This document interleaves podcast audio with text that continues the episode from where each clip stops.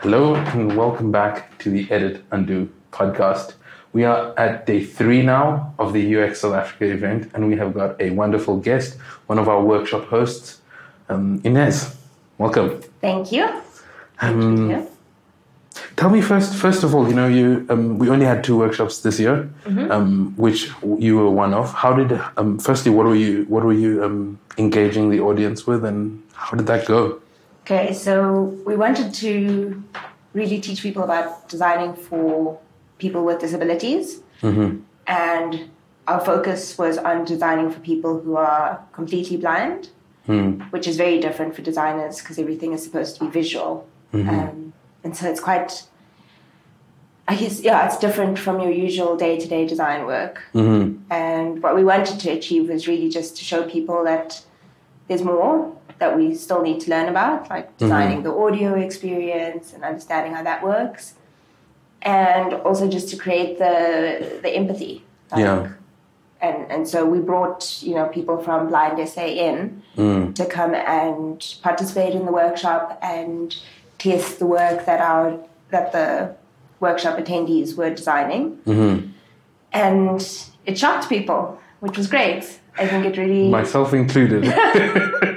yeah, exactly. And I think that was the reaction that I really wanted. Is just like, oh wow, this is hard. First of hmm. all, and it takes a lot more thought than than you'd think of just Yeah. like putting on a color blindness filter to see what that would Yeah. look like. So it's I mean, I remember in the in the workshop, I sort of.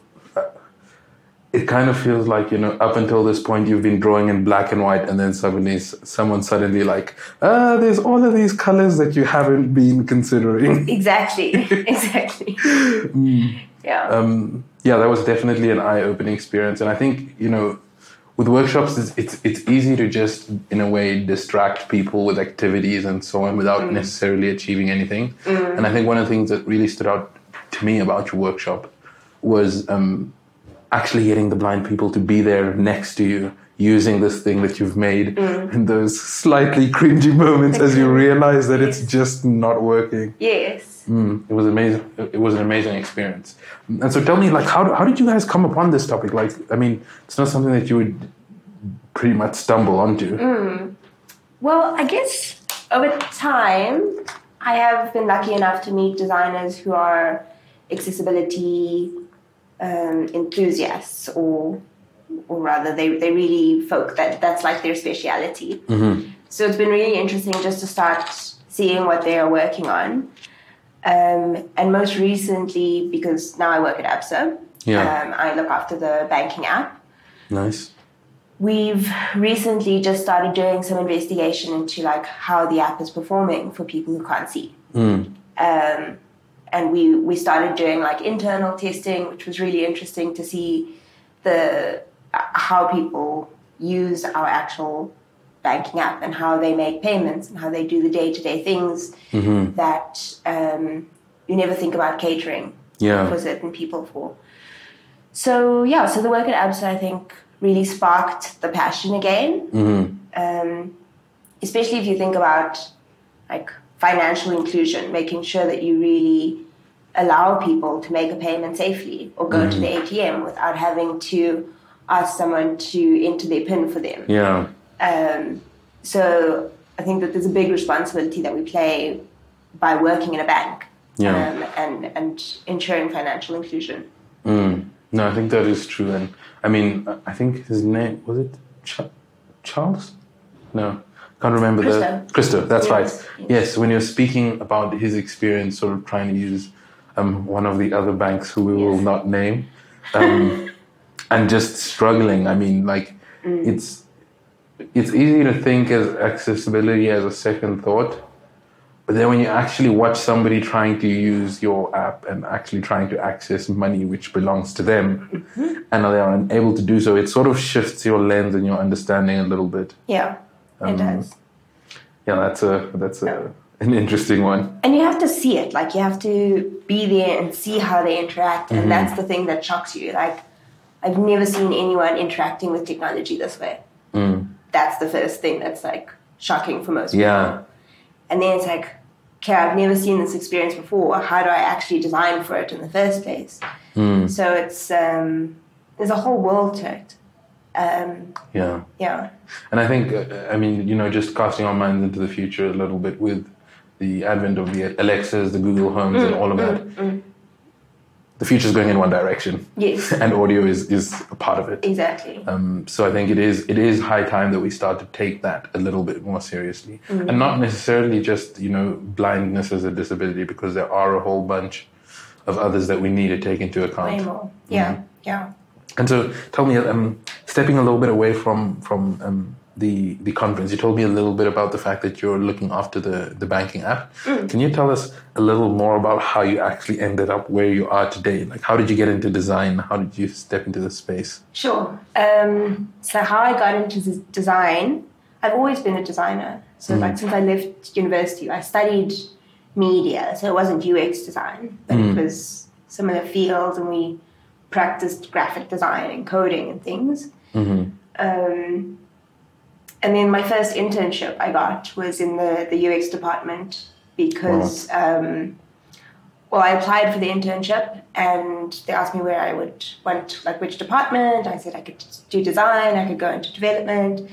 Um, and, but then I told them about the thesis that I was writing, Yeah. which was um, redesigning the, the website for an author for his books. Mm. Um, and initially, I had started just sort of visually redesigning it.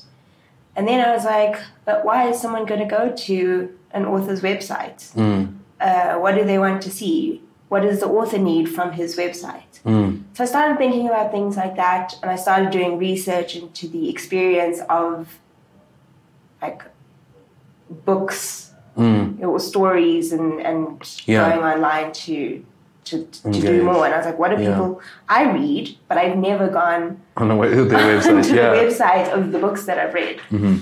So that was super interesting. And when I told this company about the thesis I was writing, they were like, oh, join our UX department. Nice. I had no idea what UX was, but I needed a job. I was like, yes, please. Um, Okay. And that's how I started. I had a really great mentor. Mm. Um, you know, as you mentioned in your talk, like mentors can make a big difference. Yeah. So I worked with someone who he gave me books. He was patient. He Mhm. taught me like everything, and um, he was very smart. And and so Amazing. yeah, it got me on the right path. Mm-hmm, mm-hmm. Yeah. Um, and then tell me maybe um, how how have you found the conference so far? I mean, we've been in lockdown for almost two two years, or I don't know if it's more than that or a little bit less. Mm-hmm. But it's been a while since we've been out and about as the design community. So you know, now that you're back in the mix, how have you found it? No, I mean that's the best part. Is mm. like seeing all of your friends again and ex colleagues or people that used to go to meetups and, and mm. things like just all these familiar faces and everyone's a designer, so you you get each other. Yeah. like you just you you know each other kind of, and and so it's, it's really like a safe space. Feels safe, and um, and it's vibey. And Yeah. I kind of wish they gave us longer breaks. We could Talk and chat Talk more. and chat I. I actually, you're super right about that. I've been like rationing my social interactions to make sure that I can at least reach everybody. yes, Mm. yeah. Yeah, I guess it's it is good. Like, I mean, my extroverted self obviously is super happy about this. Um, my introverted self is happy, but that's because they're the designers and the Yeah. people I know. yeah, we're a different breed. We're a different breed. We are. Um, yeah. Um, but I think maybe before we wrap things up, one last question that I would ask is like, if you were to, um, so well, it's two questions almost, but maybe one thing that specifically stuck out for you at the conference um, over the past three days. And the second one, maybe so that you can also just think about it, is if there was one thing that you would change apart from the one you've already mentioned, what would it be? Okay, the one thing that has stuck out for me.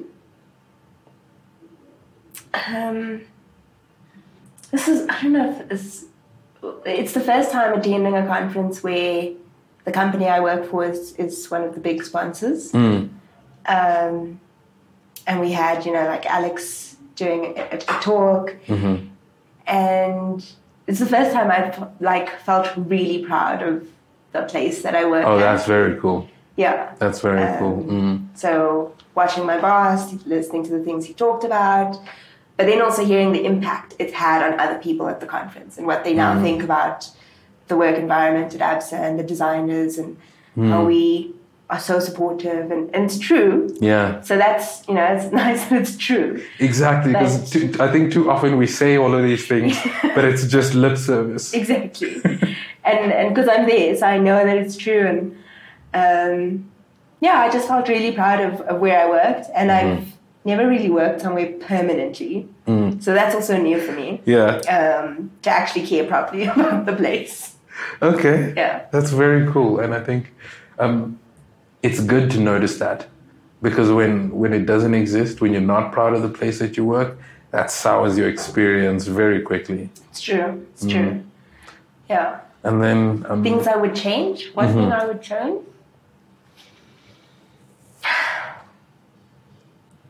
That's difficult. I actually thought of one, but it's so silly.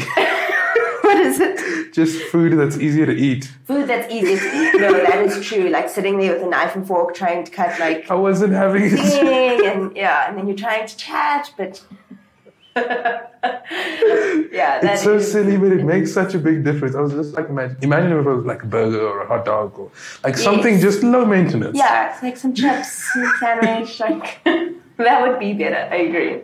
But the food was nice. It was Uh, nice, yeah, at least conference food, yeah. Um, but no, I thought the you know, generally the the talks were pretty good.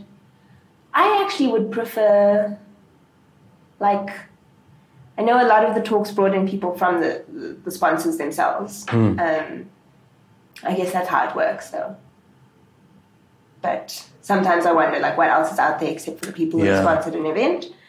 Um, but as a person who works in the community industry, I know that your sponsors are Important. Important. Yeah, yeah, yeah. Yes. Because I mean, they they actually make it happen in some ways. But I think you are right. There is because it, there also is the temptation when you are a sponsor to become very sponsory and Yes, talk about all the things that you, yes, you know, our company is doing this and our Exactly. company is doing that. Um, and you know, I, I think it might not even be that the company forces the person to do that, but they almost feel like they have a responsibility to make it up for the company. Mm, Um, So I think that's a, a, a very good point. Um, yeah. Good job. Thank you very much for your time, Inez. Um, and it was good to have you at UX South Africa and also on the podcast. Great to And to everybody listening, peace.